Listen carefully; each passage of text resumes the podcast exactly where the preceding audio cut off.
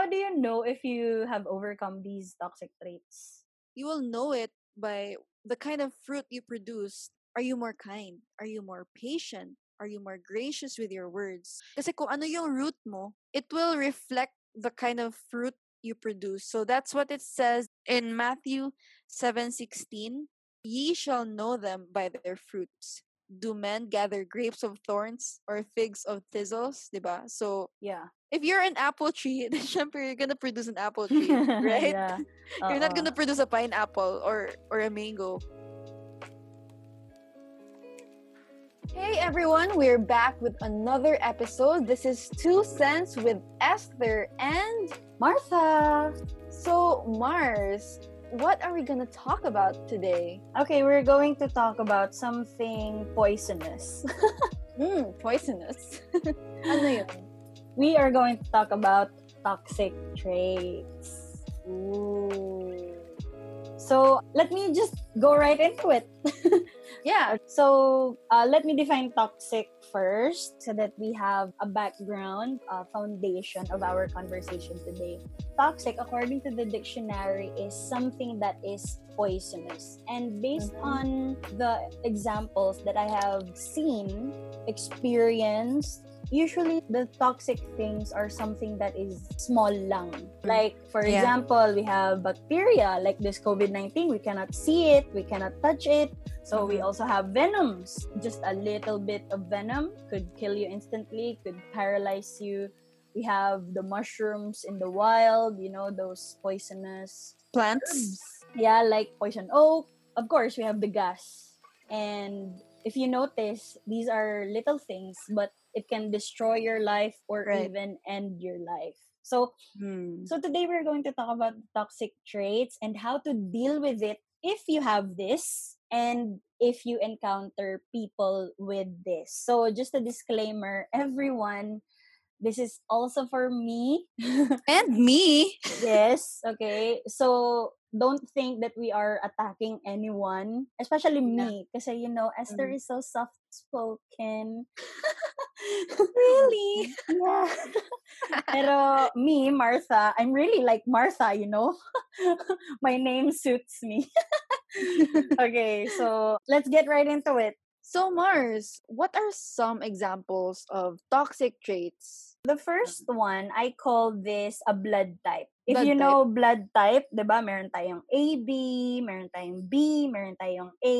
Uh, we have O as well. What's your what's your blood type, Mars? AB? Ikaw? But ako, I'm type O. Like I'm the superior one.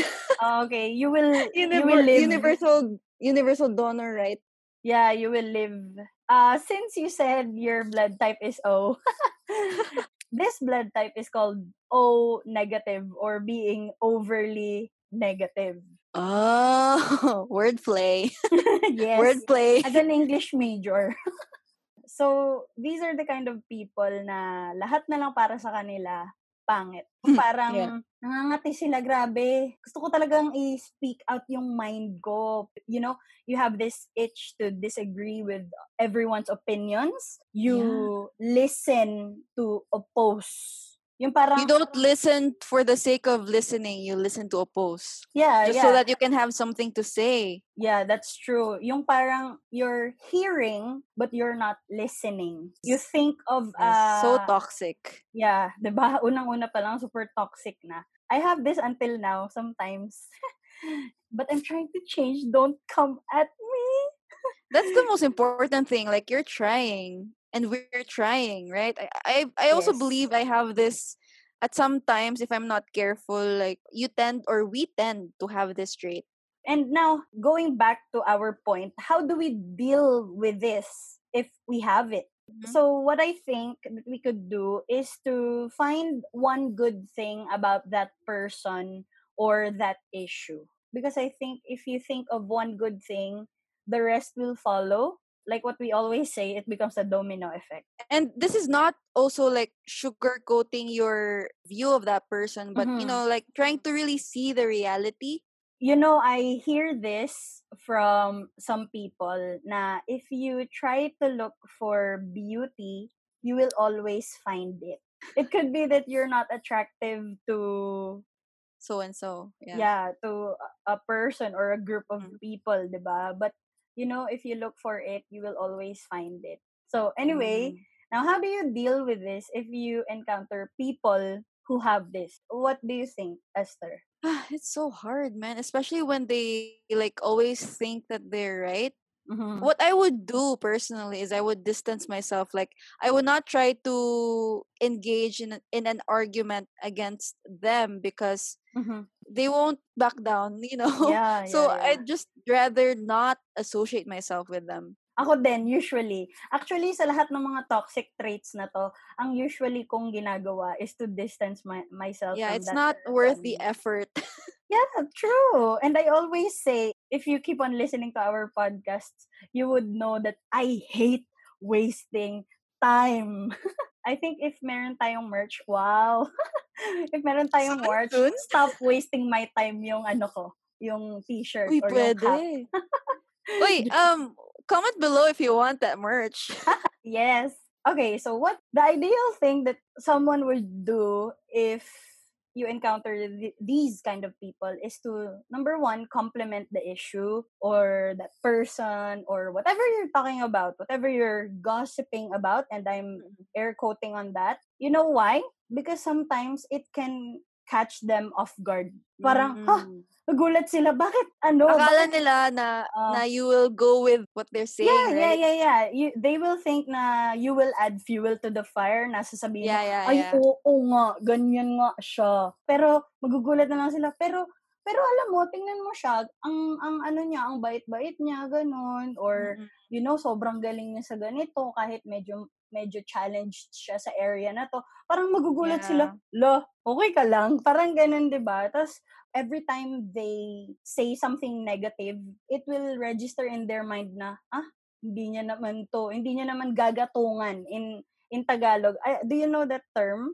Parang- Gagatungan. Ano yung yan? parang ano, parang 'di ba gatong yung sa coal, yung magdadagdag ka ng coal para ah, yeah, mas yeah. maapoy yeah. Ah, okay, Yun. okay, okay. So, iisipin nila na, ay, hindi naman ako gagatungan nito, hindi naman to mag-agree with me na masama ugali nito or mapangit tong Oo. taong to or itong issue na to, 'di ba?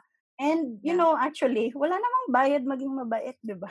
Also, again, this is not trying to like sugarcoat like the person you're talking about or like Mhm. to flatter that person you're talking about, but it's just to put yourself in a point of view that is objective, not trying to go with what that person or what that toxic person is saying. Kasi we don't know if yung sa kanya is biased na pala yung point of view niya. So you have Yeah. to put yourself in a point of view where ikaw yung objective That's or right. you're objective about it. Mm-mm, ganun. Yeah, yeah. So, the next point is irresponsible people.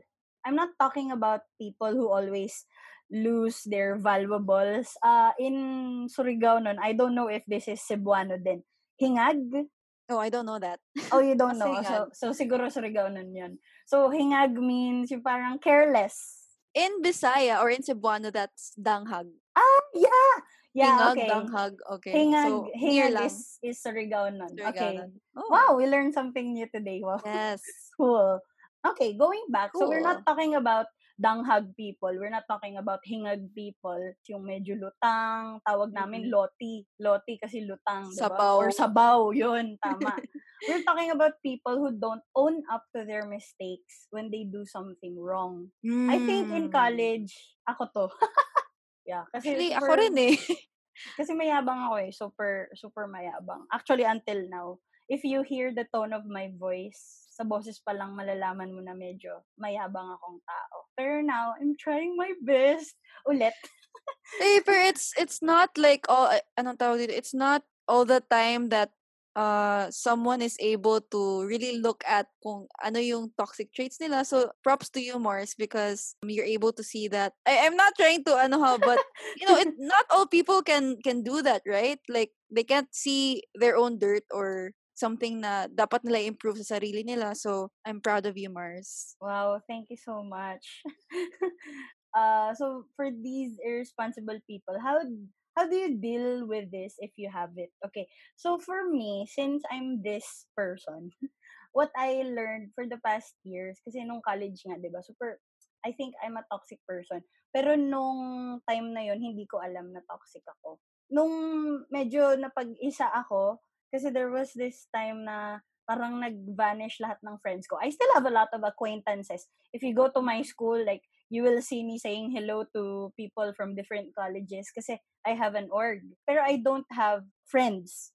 Acquaintances lang. So what Mhm. I did was I think about the people na I will potentially hurt and that takes a lot of humility. Kaya nga sabi ko mahirap kasi mayabang akong tao on my Mm. own. I mean lahat naman tayo 'di ba mayabang pero ako talaga super yabang ganon.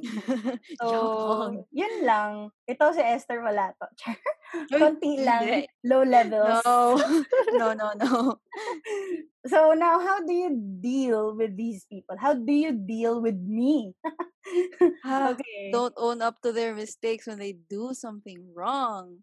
It depends. If I'm close with that person, Mm, siguro Yeah. pagsasabihan ko na, oy, kanang, this is na, ay, what you did was not good. Like, I'm Mm. gonna tell that person talaga. mhm. But if still, ayaw niyang makinig, and then, wala akong magawa. Like, I'll just, again, I'll distance myself from that person. That's a great, ano, kasi may disclaimer Yeah. ka na if you're close, di ba? Yeah, And later yeah. we will talk about that. Kasi meron ding, ano eh, you have a greater responsibility if you're close. And I think you're a good friend kasi you told that person. You know, people in my college, they didn't tell me that this is a toxic trait of mine. So, it took me a long time. It took me self-discovery or maybe my ears were close to their comments on me or maybe they said it jokingly so I didn't also take it serious. Yeah. O parang, Ganon. yeah. Oy, Yeah. disclaimer lang din. I wasn't like, I used to not be frank. You know this, Mars. Like, Mm. I'm not the kind of person who would confront another person, especially Mhm. if I'm close with that person. Again, I'm scared of um confronting a person because I hate conflict. I'm conflict adverse. I think I mentioned this in the first episode now. Why I chose the name Esther because Yeah. Esther is brave and bold and I'm not, so I'm trying to I'm aspiring to be like her. So yeah, that's what I'm trying to do right now. Like I'm not a good friend if I don't confront my friend about his or her toxic traits. That's also something that I'm trying to improve. Just saying. Yeah, so I think your ano, your answer is so so so related to our third point. And later I will get back on that. So what I would alright. do or an ideal thing to do if you encounter people who are irresponsible is to have a plan B, a plan C, a plan D, and you know there are other letters in the alphabet.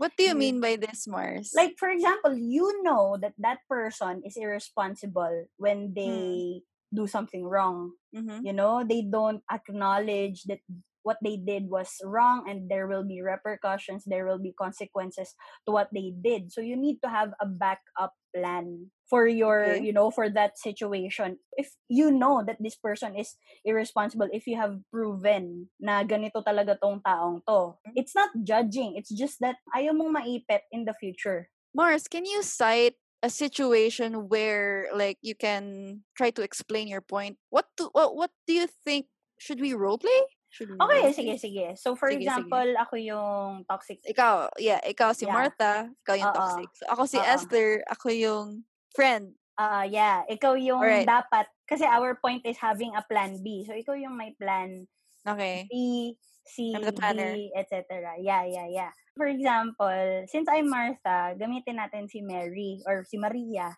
Maria Flor de Luna. Charot. Tama ba yun? Okay, anyway, going back. So, I embarrassed Mary. Tapos, So, you know that I won't own up to my mistake na sasabihin ko na she deserves to be embarrassed or she deserves uh what happened to her. So Pero you, Mars, mali talaga yung ginawa mo eh. Char, Tagalog again. Pero Mars, mali, mali talaga yung ginawa mo. Hindi tama yun. eh, wala eh, ganun talaga. Kasi siya naman nagbigay sa akin ng opportunity para ganun yung mangyari sa kanya. Bahala ka nga. Yeah, ganun. Ganun. Hindi naman ganun. Pero like, you just have a plan for Mary. I don't know what your plan is, to be honest. So I'm just gonna try to help Mary instead. Yeah, Ganun. you need to help Mary instead. Ah. Or, in the first place, if you are in that situation na in-embarrass ko si Mary, siguro you would sidetrack the conversation in front of your other friends with Peter and Andrew.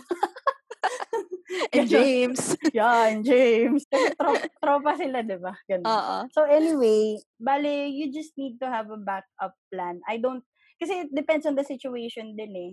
All right. Next is, earlier you said na you're afraid to uh, Confront confront, people. because you might offend them. And, Yes. you know, there are people who are diagnosed with a bad case of offendicitis. What? Offendicitis? Oo, oo, yan.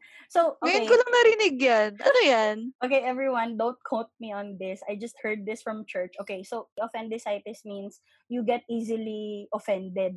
Ah, Yeah, that makes sense. Yeah, so you get offended even if it's not meant to attack anyone at all. Yung Mhm. parang nagsal- nagsalita ka lang ng katotohanan, tapos parang siya, lah, ako ba yan? Uy, Kahit or hindi hindi siya yung ano, like topic. pinag-uusapan. Oo, Yeah. pinag-uusapan. Or yung parang siya yung, for example, ako yung may appendicitis, tapos ikaw yung other friend ko. Hindi, Oo. hindi ikaw yung nagsalita ng katotohanan ha. For example, siguro sa church kunwari. Lah, Esther, si pastor, ako ata yung tinutukoy niya sa preaching niya. Pero hindi naman talaga ako. That is what I mean by appendicitis. You Mm. Usually, get offended by the truth. By the truth. Yeah, usually ha, usually yung katotohanan naman yung nakaka-offend sa atin eh. Kasi it, it hurts. Yeah, it really it really hurts. yeah, ganon. So, you know, these people have the tendency to be defensive. Or pag, for example, pinag may pinag-uusapan nila, iisipin mo na, hala, ako, ako kaya yung pinag-uusapan nila. Parang ganon. Naalala ko yung ano, kasi there's a kid living in our house. Uh, she's seven years old. Mhm. Tapos, pag, nung binuksan ko yung fridge, nawala yung chocolate ko. So, y- sinabi ko, sinong kumuha ng chocolate ko? Tapos sabi niya, hindi ako! Hindi ako! kahit Aw, hindi ko naman cute. tinanong na, kahit hindi ko naman tinanong na, ikaw ba yung kumuha? Wala lang, na, naisip Oo, ko ang lang. cute. Okay. Pero hindi yun yung appendicitis. Pero parang- similar. oo. yeah. Yeah, similar. Now, how do you deal with this if you have this? Don't be like me. Uh, be humble. Lower Yep. your pride. And, you Yes. know, honestly, not everything is about you. Ano ba? True. the, Yeah. the world doesn't revolve around you. So, sit down. Yeah, oo. Upo ka nga dyan. And you know, don't be narcissistic and self-centered na parang iniisip mo parati na ikaw lang yung pinag-uusapan. Lo, okay ka Mm. lang. Ikaw ba, ikaw na parati yung bida. Oo. Pero you know, if the shoe fits, wear it, di ba? Be like Yeah, actually, if you get yeah, if you get offended by the truth, maybe like there's really something about yourself that you have to change. Yeah. you know? mhm, That's true. And there's nothing wrong with that. I mean, growth is good. Yeah, but you know, some people or people like this feel like they are perfect. I think that that also relates to our first point, yung overly negative.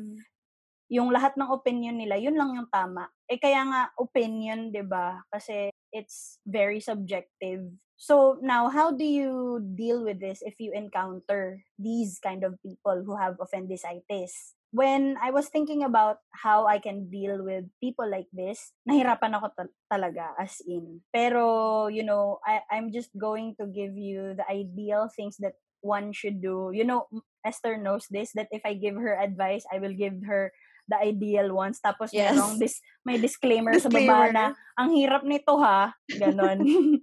okay, so number one is be understanding with that person. Kasi, di ba, siguro sa bahay nila, based from what I see, from people with appendicitis, kasi sa bahay, sila yung um, walang alam, sinasabihan sila ng, siguro ng sisters or brothers nila or parents nila na wala silang alam. So parang feel nila na outside, gusto nila naman na mag-reverse yung roles na sila naman yung tama. Ganon. Be Mm-mm. Like understanding. they're trying to compensate. yeah, I'm not saying this is always the case. I'm just saying Yeah. that it could be one of the possibilities. Mm-mm, You know, so it could be like going back to their childhood or maybe a trauma that they had, something like that. And Yeah. we discussed that before, right? Mm-mm. So uh, be understanding with that person, but not too much naman. Kasi, like what I said earlier, you're not a good friend or you're still not a good friend if you don't tell them the truth, diba? Yeah. You still have Yeah. the responsibility to tell them the truth, even the hurtful ones. So, you know, what we should do is just be cautious with our words. And, you know, it's even applicable even if you don't encounter this kind of people. Even to those people na mababait, you, sti- you should still be cautious with your words. And Yeah. yung last Always, week, actually. yeah, yung diniscuss natin last week about setting healthy boundaries na kahit close, close, close, close friend mo na siya, you still need to be cautious with your words. Yeah, like don't like don't lose respect for that person. Yeah, that's right. Set some boundaries na kahit ka-close mo siya, you need to always think about uh, talking to them with kindness, you know, be gentle, Yeah. be compassionate. Which brings us to the fourth point, which is having no breaks. The fourth toxic trait is people who have no breaks. Okay? Walang preno. Yeah, walang preno like in driving, 'di ba? Mhm. If if a car doesn't have a brake, kamusta naman? 'Di ba? You will be caught in an accident. And the same thing is Yeah. with our words. If we speak, if we talk, even if we speak the truth, if it has no brakes, if you don't know when to break, then it will hurt other people. So, you know, it's okay to be truthful, but you need to read the room, you need to read the mood, the situation, if it's the Yeah. right time. Like for example, um uh as Christians, we tend to overuse the the verse Romans 8:28, yung all things work together for good, yun ganon. And you Mm. know, there are some people na they use this even in death, pero nagmo-mourn pa yung family. Alam mo yun? Yung parang, Mm. all things work together for good, kaya namatay yung relative mo. ba Super insensitive. Or You know? also, yeah, also in that situation, you could just like stay sil- silent. Like Yeah. don't have to say anything, you just be there. Which goes to our, you know, How how, to to deal deal. with it. If Mhm. you have this, you know, in our generation right now, hindi enough yung think before you speak. It should be think before you speak, before you post, before you tweet, Right. before you share it with another person. And as much as possible, no matter how juicy that truth is, you know, you have this itch to tell it to another person immediately. As much as Mm. possible, don't. You know, just keep Yeah. it to yourself. And in in my words, ay hilabot na ako. Huwag ka na mangialam, 'di ba? So if you really want to, you know, say tell the truth, but the person doesn't want to be bothered by you, then ay Don't hilabot. bother them. Yeah. Yeah. Mind your own Also, ask that person first if he or she wants your advice. Yeah. Okay, like may mga tao kasi na they just want you to listen to them if they're ranting about something, Mm. like they just want you to be a listening ear. So then Yeah. Be that listening ear for them. But if they come to you like asking you for advice, and that's the time you give them advice because not all people are ready to hear advice, all right? Like some just want na some to like anong tawag dito? Comfort. If sa Bisaya papa mag, magpahungaw bitaw like Singaw? hungaw like uh, I don't know what's the English word for that. Kanang magpahungaw like mag release ng tension niya Tama, magpasingaw nga. de-stress himself or herself Mhm. from whatever she he or she is ranting about. So Yeah. yeah, sometimes they just want you to listen to them and you don't have to be preachy to them in those times. Just So true. They just want the Mhm. comfort. Like dun sa Yeah. example na binigay ko dun sa il- illustration na ginamit yung Romans 8:28 sa patay. Ano ba yan? Gusto lang nila ng comfort. yeah, it's so inappropriate, you know. You, we know that the word of God is the living word that you can apply it to almost everything. But you know, God also told us to hold our tongue. And later we will discuss more on that. Kasi, you know, most of these are like controlling yourself and your tongue. Mm. I think the keyword for this point, Momsh, is discernment. Yeah. Like you discern when to speak and when not to speak. yeah. Mag-analyze ka. Yeah. 'di ba? Parang patay, it's a difficult moment. Therefore, I should, parang ginawa nating math. Di ba may sinabi sa Proverbs, Momsh, na even a fool when he holdeth his peace is counted wise? Mm. Yeah. That's Proverbs 17:28, I think. 'Di ba? Parang if you just stay silent, it is sometimes the right thing to do. And The wisest thing to do. yeah, the wisest thing to do in most situations, 'di ba? And going back again to our first point, 'di ba? Overly negative yung gusto mo lang magsalita ng something negative. It might seem na positive yung sinasabi mo kasi nga yun nga, 'di ba? Romans 8:28. Pero you know, in that situation, it is a foolish thing Yeah. to do. Actually. So Tama yung intentions mo, but the way you you do it or the way you Mhm. say it, Yeah. mali. So it's still wrong. yeah. It's even foolish. hmm So, how do you deal with this if you encounter these kind of people? So, for me, what I would say is I'll tell them that I'm hurt. Hello, I'm grieving. Why would you say that to me? And distance yourself from that person. So, that's why I think in breakups, when my friends go through a breakup, sometimes I just ask them to, you know, pinagkakwento ko lang sila. Tapos, sige, Mhm. okay, magsalita ka lang, makikinig lang ako sa'yo. Tapos, sometimes I wait for them to ask for my advice. And minsan talaga, if super bad yung nangyari sa kanila, I would immediately give them the right advice talaga. And sometimes I would even tell them, I really can't help you right now. I'll just comfort you. I'm so sorry. If you want someone to rant to about your ex, then just go. I think sometimes it's okay to rant if it's part of the healing process. But if it's Yeah, like, yeah. if you just want to destroy someone's reputation, then I think that's also a toxic trait in itself. So our next point is these people are Ariana Grande fans. Kasi they like to say thank you next. Okay? Or they like to say thanks but no thanks. And Thanks, but no thanks. yeah, shout out sa best friend ko. Ganitong ganito siya. Anyway, so these people are the people who ask for advice but they don't listen to you or you know they they don't believe you. For example, magtatanong sila sa'yo, ganyan, ganyan. And then uh, they will ask, Uy, paano to gawin? Tapos papakita mo yung way on how to do it. This is just a shallow example ha. And then they will say, talaga? Parang, hinga ng malalim. Ang dami kong sinayang na oras tapos hindi ka maniniwala sa akin. Pero ayun, usually, ganun yung mga thank you next people. They're not asking for advice. They're asking for affirmation. Yeah, yeah, yeah, yeah. You know, that's a good thing that you said that. Kasi I was thinking na they need an ally for ito, ito, Yeah. ito different situation naman. It, uh, when it comes to asking for advice, for example, uy, what should I do about this? Ganyan, ganyan.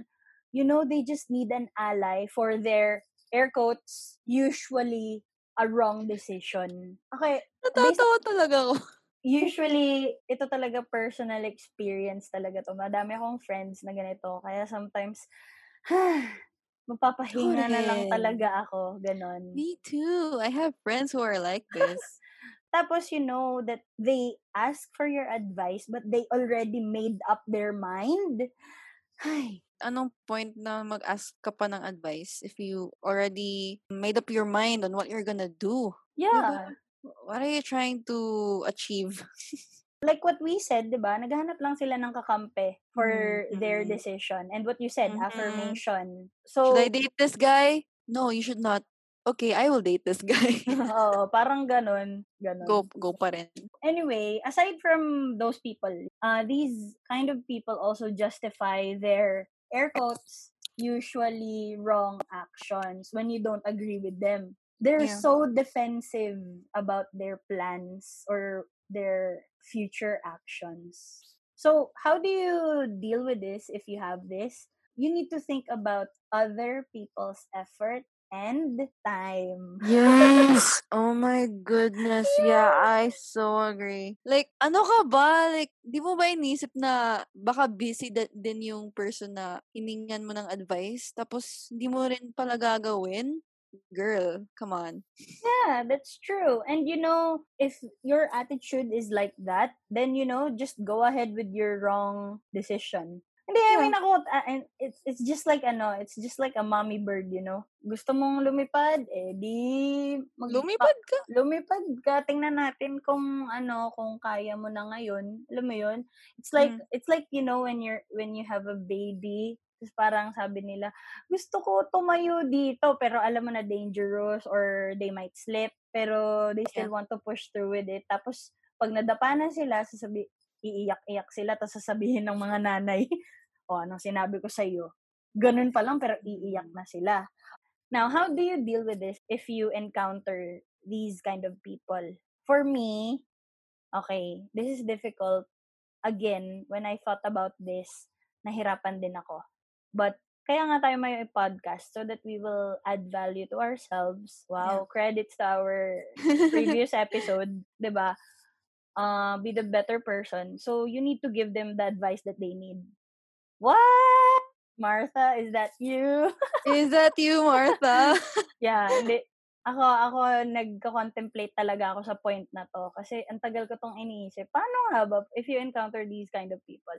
You know what I unconsciously did? I'm not saying na I'm so mature na. Pero, sa mga friends ko, kasi madami akong friends na ganito, I still give them advice. Ganun. Kasi feeling ko, pag may nangyaring masama sa kanila, or if they get their hearts broken, usually, kasi jowa naman yung advice-advice na yan. eh. Mhm. Parang, ano, pa, feeling ko accountable ako sa mangyayari sa kanila. Ah, yeah, that's true. Yun. So, ang hirap, pero yun yung tama eh. So, at least, pag na-fall na sila dun sa maling tao, char, hindi, dun sa maling, alam mo yun, decision, Yeah. nandun na sila sa situation na yun na yung consequence ng hindi nila pagkinig sa'yo, then, at least, maiisip nila sana nakinig ako sa ganito, ganun. Yeah. Yeah. At least you did your part, diba? Yeah, In you giving did them advice. Mm-mm. Yeah. If you have this toxic trait, like you could listen to so many podcasts. I mean, there are a lot of self-help podcasts out there or you Mhm. could listen to the most wise or the wisest advice out there pero if your mind is already made up and you've already made your decision your Mhm. wrong decision like walang walang use walang point Yeah. you know to listen to all these great advice pero ikaw mismo ayaw mong like you you don't choose the right thing so you really have to deal with yourself about that you know Mhm. Yeah, that's true. So, anyway, going to our next point, number six, pang-anim na pala to, guys. Ang dami na, ang daming toxic traits, no? I think we can have a part two ulit of this. Pwede.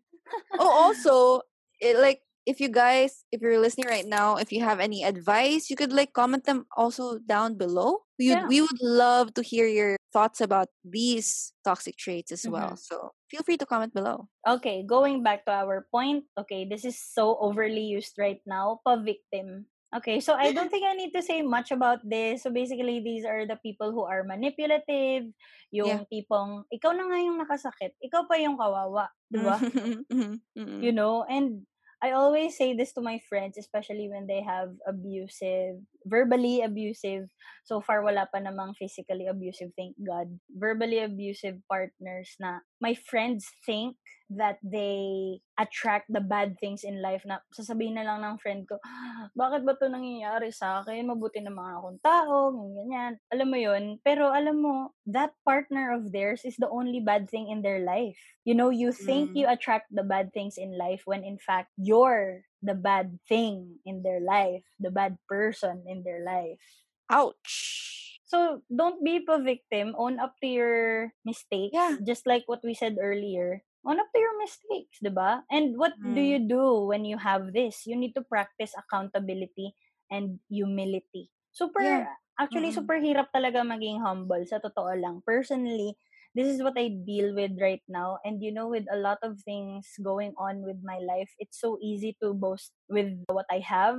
But you know, it's by the grace of God na I see His mercy for us na Yeah. we don't deserve anything that we have right now. And you know, that humbles me. If you think about His grace, it will really humble you. Yeah, yeah. uh, going back, um, what do you do with it if you have this aside from practicing accountability and humility? You also need to think that other people's feelings are valid. Like what we said earlier, the whole world or the world does not revolve around you. Yes. Diba? If you think your feelings are valid, I'm not saying na your feelings aren't, ha? Uh, baka sabihin mo na biased lang ako dun sa totoong victim. I'm saying, okay, sige, that's what you think. But you need to own up to your responsibility. Even Yeah. if you think you're right. Right. And also you could you should learn to see your own dirt. Not everything about you is right, 'di ba? I don't know kasi I think this comes natural sa amin mga introverts. na Mhm. we tend to reflect on ourselves Mm. like on on, like you know our actions gan- ganon like we uh, ang term doon is introspection although natural to sa amin pero like there are still times na we tend to forget na okay mali na pala yung ginawa ko or Mhm. mali na pala yung sinabi ko so you could like practice introspection in that way makikita mo na okay i have this toxic trait pala that i have to overcome this goes with all the other toxic traits that we mentioned before like Yeah. learn to self-reflect or, or introspection ganon So, how do you deal with this if you encounter these kind of people? So, I was thinking you better run. run yeah, pero um you need to be firm in telling them the consequences of their actions. Like what we said in the previous episode, we need to be kind to ourselves. We Mm. always think about being kind to other people, thinking about other people's Feelings. situations. It's Yeah. not wrong. Actually, that's such a mature thing to do, but sometimes you think that there is a probability there is a tendency for this person to be to be pa victim again yeah. then you need to to be firm na talaga. Especially if you're close 'di ba? Yeah yeah. Yeah set so boundaries. Yeah yeah yeah like i don't tolerate those kind of actions. Parang minsan ma maaaloof pa ako sa parang bakit mo ginawa yan? Ano nangyari sa hindi ka nag-iisip? Lalo na pagka close ko ha ba usually ito yung itong mga pa-victim na people kasalanan talaga nila yeah 'di mm. ba Yeah. So going to our final point, uh so this one is overly needy or constantly seeking for validation. ako to ako to Ako din Actually. to. Ako to nung high school na to. Nung high school ako pala. me too actually Okay, so would you like to share about this? So ito yung mga people or yeah, people who are sobrang attached ka sa friends mo. Like I was this like this before. Like sobrang attached ako like uh there was a time in high school na sinahatid sundo ako sa school. Tapos Mhm. kapag wala pa yung parents ko, like I really forced my friend na, uy, huwag ka munang umuwi. Like, sabayan mo ako. Tapos pag Aw. nandiyan na yung parents ko, okay, you can go home na. Parang ganun, like, I'm so selfish. I was so Ah. selfish before. So, that was really toxic. And I think my friends hated me for that. I Mm. think. Yeah. And yun, like you're you're so attached to your friends that you can't live without them or you're dependent sa kanila. Yeah. Or you could be super attached to your boyfriend or your girlfriend or your partner, you know. So, alam mo yung hindi ka magiging masaya kapag hindi mo sila kasama. yeah. Like, your happiness Mhm. depends on their presence. Pag wala sila, parang yeah. parang kulang, parang kulang. But you're you're not content na ikaw lang. For me ha, I I was at this point sa high school ko or college, I think na I don't want if if I want to go to the mall, parang maghahanap talaga ako na kasama. Like I can't Mm, be with myself sa mall. Like hindi ako mag-enjoy ganon. Yeah. But you know, due to some unavoidable circumstances, like I learned to live or I learned to live on my own. Ay, lang talaga literally, but I learned to be content on my own person. Mm. Ganon. And that's really important, especially when you're you're an adult, and you're Yeah. adulting, you have to learn to love your own person. You yeah. know? Like, wag mong i-depend sa iba yung happiness mo. Wow. Right? Next! Quotable quotes. Hindi matatawa Ayun. ako kasi parang yung iba kasi, kaya sila nagjojowa kasi dun sila magiging masaya. Para sa akin, parang, Yeah. that's so, ha, Kasi they think happiness is something that you should chase or that ha- happiness is a goal. yeah. It's not. It's Uh, I not. remember this song, You Don't Go Chasing for Love because Love Finds You. Yes, love Yeah. finds you wherever you are. Just Yeah. continue to do your thing, continue to uh, fulfill your purpose in life, and it will just find you. And you know, I discovered something in our friendship tonight, Ano? Esther. Kasi, when I was in high school, ako naman yung, ano, opposite sa'yo. like how? I mean, I feel like if we were classmates in high school, we would so compliment each other. Kasi I have this friend. Yeah. Exactly like you. Okay. You know Oh this my- person. ah, okay. Yeah. Okay. So, si kasi hatid sundo siya. Tapos, pag na-late yung sundo niya, ang saya-saya niya kasi pwede pa kami mag-hangout, gano'n-gano'n. Tapos parang ako naman yung magpipilit sa iba kong friends. Sasabihin ko, oh, mamaya na. Mamaya na tayo pumunta sa Plaza Hugo. Kasi din sa Plaza Hugo, yun yung after-school hangout namin. ah, Ganon. So, siguro sa inyo parang Divisoria Macdo, di ba? yeah, yeah. So, wow, yes. Taga, Alam. taga Alam. Or Limcat Kay. Ganun. Ay, yeah, yeah. Kasi malapit lang yan sa church. Ay, oo, or yeah, mean sa yeah, school. yeah. So, anyway. So, wala lang. Natawa lang ako kasi ikaw naghahanap ka pa. Ako, ako naman yung tipong, tara na, mag-mall na tayo. Let's go! Ganon. yeah, ako kasi yung tipong G lang parate. So, anyway, let's proceed. Okay. So, how do you deal with this if you have this? Okay, address your issues. Kakaloka, Yes. di ba? So, you know, if you really can't help it, maybe you can seek for professional help. Again, this could be like you have like abandonment issues, you have FOMO, you know, yeah. fear of Mm. missing out. Mm-mm. Yun, just, you know, seek professional help if you really need it. If you think it's way, it's not normal anymore. If it's not normal anymore, you need to right. seek professional help na. Yes. And Don't how- be afraid to seek professional help. Okay. Yeah, that's true. That's why they have a profession like that, diba? There's nothing Yeah. wrong with with you know seeking for help. And it it's also an act of humility then. Most of these boils down to humility. So anyway, how do you deal with this when you encounter people like this? Ako, to be honest, teach them how to be on their own, adjust, and distance yourself. Parang Parang- baby. Yeah. Oh, yeah, yeah, yeah. Parang baby. Or Yeah. parang if you're trying to learn how to ride a bike, 'di ba? At first may may assistant ka pa Ah, na yeah, yeah, yeah. That's ano right. sa'yo. But later on, uh, that assistant will move a little farther away until Yeah. nakaya mo nang mag-bike on your own. That's Mm-mm. right. And you need to validate them sometimes. Pero you need to validate them with the things that are true. Yung totoo Yes. naman. But you know, if you're close, you need to confront them with love. And this goes to our general advice for these toxic traits. In general, if you have these toxic traits, number one, you need to pray to God about it Right. and you need to talk to someone about it it could be you know your mentor, your Mm. counselor, or if you have an accountability partner, it's good to also share that to your accountability Yeah. partner or someone you know who is mature and willing to help you. someone who is able to Yes. help you you know that they have the ability like you won't Right. go to you won't go to a teacher for a prescription diba it's it's just the same thing diba yes. So you need to look for people who are wise, who have the wisdom. And for us Christians, you know, heavenly wisdom talaga. That's why we always say Right. na we should go to our pastor. And recently, you know, this had this has been my very useful advice for everyone who asks me for advice is to ask your pastor, ask your mentors. If you have like a youth leader, ask your youth Right. youth leader, mm-hmm. you ask your parents, parents, 'di ba? And that's the time and after that that's the time you ask your friends. Pero usually nauuna yung friends kasi we feel more comfortable. Yeah. So I think for the friends, if you're that friend na unang nilalapitan, you push them, you point them to another person who is able. Huwag kang magmarunong. And uh, one thing I've learned, because like what I said, nung high school ako, especially high school and college, I have these toxic traits. Be prepared to hear the truth.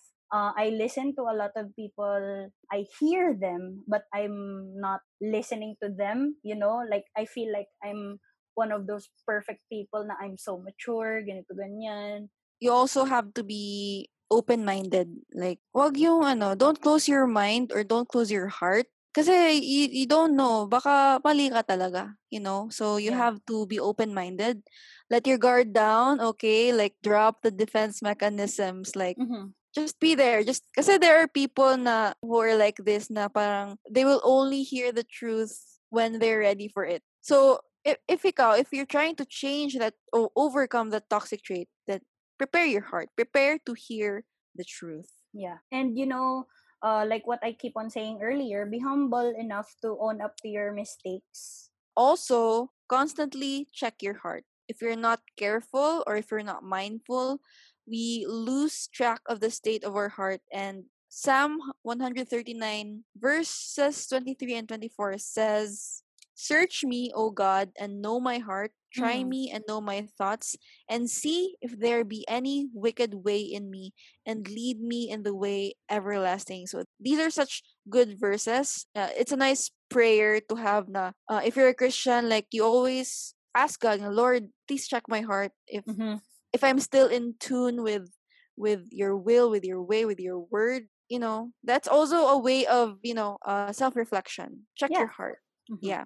Hashtag check your heart. If we're not careful about what we consume or what we feed ourselves with, it will eventually influence our thoughts, our actions, our decisions. Why? Because everything that goes out of us comes from the heart. because Yeah. diba, out of the abundance of the heart, the The mouth, mouth speaks. speaketh. Yeah. So kung toxic yung heart mo, toxic rin yung ima-manifest mong traits and actions, Ah, right? grabe. Sakit naman Yeah. yan. Ayun. So, another point is be intentional about changing.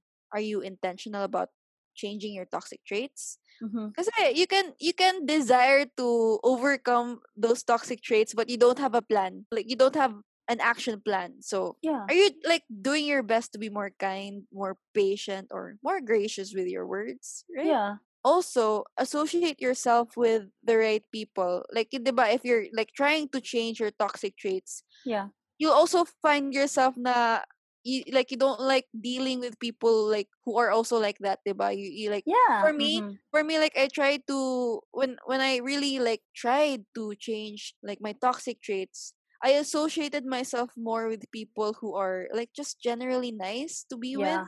Ganon, like Humble, meek, yeah people who are yeah gracious. Yes, yes. People Yeah. who are like that, when you're with them, parang gagaan yung loob mo kapag Yeah. kasama, kasama mo sila. Tsaka people who believe that you have the ability to change your toxic trait. People Yeah. who believe in you. Kasi yung iba to parang, ah, ganyan ka na talaga ever since, so hindi ka Oo. na magbabago. Forever ka ng ganyan. Yeah, you're stuck. So, Esther, how do you know if you have overcome these toxic traits?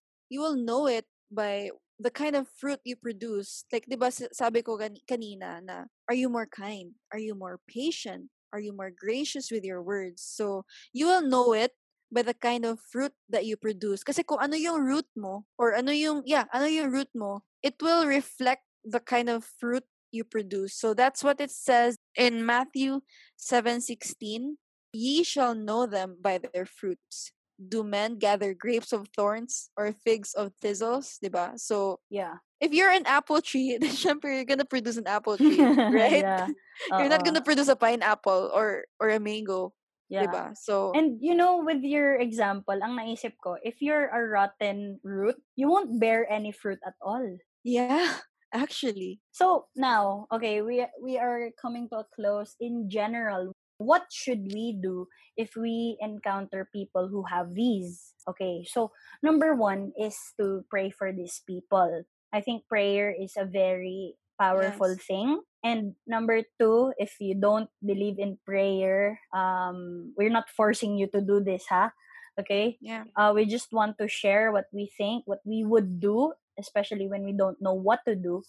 You can talk to that person immediately in the best possible manner. And I right. remember this uh, with Jesus and you know the woman who committed adultery, yung nahuli talaga siya na nag-adultery. And then people Mm. were like, stone this woman, ganyan, ganyan. So sabi ng Pharisees, Lord, anong gagawin mo dito? Tingnan mo, huling-huli na, nakapag, na nag-adultery siya. Ganon. But you know, Mhm. how did Jesus respond? Well, at first, wala siyang sinabi, right? He was just Yeah. writing on the ground. And he he said na who is without sin here, like let him be the first person to cast a stone on this woman. Tapos Yeah. actually he he didn't even condemn the woman, right? Yeah, that's true. hmm He was just gracious to that woman. Yeah. He spoke the truth with grace. yeah, that's true. So, you know, we need to talk to people with grace when we tell them about their wrongdoings. It's just like, dun sa dulo ng story na yon sabi ni Jesus, go and sin no more. Yun lang yung sinabi niya. Hindi niya sinabi na, oh, ito yung ginawa mong adultery, di ba? Oo. So, dapat, ganito yung ginawa mo. Hindi mo ginawa yan. Kasi may asawa yung ano na yan. Taong Mm. yan, di ba? Pero, you know, he just said, go and sin no more. Huwag mo na ulitin. Yun lang. So, anyway, be understanding, okay? Yeah. Aside from praying and to uh, confront those people, you need to be understanding. Put yourself in their shoes and then act accordingly. Tama, you need to analyze and understand the situation. And Yes. in most situations, ikaw talaga yung mag adjust Wala tayong magagawa dyan. You need to adjust and be the bigger person. You know, it's easy to say, pero ang hirap talaga. Honestly, ako, ako hirap na hirap ako na maging uh, ma- mas mature. Pero recently, when, you know, pag ayaw kong mag-adjust, tumatahimik na lang ako. Hirap nun. Yeah, Lalo na kapag gigil na gigil ka ng yeah, ano. that's true. Mm-mm. Yeah. You just choose to stay silent. Parang Yeah. ah, hirap. Choo- Pero choose to It's worth it. stay yeah that's right choose to stay silent kesa makasakit ka pa ng ibang tao imbis Mm. na napagaan mo yung situation mas lalo mong napabigat and you know most likely you got hurt by, by these people 'di ba yung ayaw mo mag-adjust kasi ikaw yung nasaktan eh ikaw yung victim pero you don't want to be a toxic person yourself 'di ba and Mm, mm, mm. uh, I was thinking this na, what if they were drawn to you because you're the same? It's like, you're toxic, they're toxic, so parang, ah, tropa, ganun. di ba? Like, parang birds of the same feather flock together, di together. ba? So, baka you attract din. who you are. Yeah, that's true. Mm-mm. Parang, tell me who your friends are and I'll tell you who you are. O ano pang quote dyan? Ayun, di ba? Ang dami, dami pa eh, di ba? Hindi kasi Yeah. applicable talaga, lalo sa yeah, pagiging oo. So, ayun, like, keep in mind that you could also be the toxic person. So, wag mo silang i-condemn, okay? Yeah. Like, your goal should be to help them or help them to be more mature, right? Mhm. And that's a challenge in adulting. Yeah, adulting challenge. Yep. So, to close this episode, I found this quote online, like while, while I was studying this topic. It's from Kathy Caprino, which says that the key to increasing your happiness and having more satisfying human connection is gaining greater awareness of when you are hurting yourself and others. So, usually if you have toxic traits, wala kang awareness, 'di ba? So, you have to gain greater awareness of yourself Mhm. and others like learn to empathize with other people Mhm. and learn to see your own dirt like what i mentioned earlier see your own dirt see your own mistakes but i'm not saying to to beat yourself up you're doing that to make yourself better, diba? Because our Yeah. goal is to be better every day, right? So don't look at your toxic traits to beat yourself up. Always be a better uh, version of yourself than you were yesterday. So that is it, everyone. I hope you enjoy this episode. I, f- I hope you don't feel attacked because kami mismo, di ba, Esther? Yeah, yeah. Di ba? Parang, ouch, ouch, ouch. Parang, kami yon actually. Yung mga Yeah. toxic traits na yan, kami yan. yeah, kami to. And, you know, no one's perfect and we're trying our best. So, pag tumaas yung, yung ratings namin sa Apple Podcast or sa Spotify, it's because we keep on listening to this episode. Kasi we need this ourselves. yeah. Yun. So, that is it. I hope you enjoyed it and we will see you next time. This is Two Cents with Esther, and Martha. Goodbye! bye!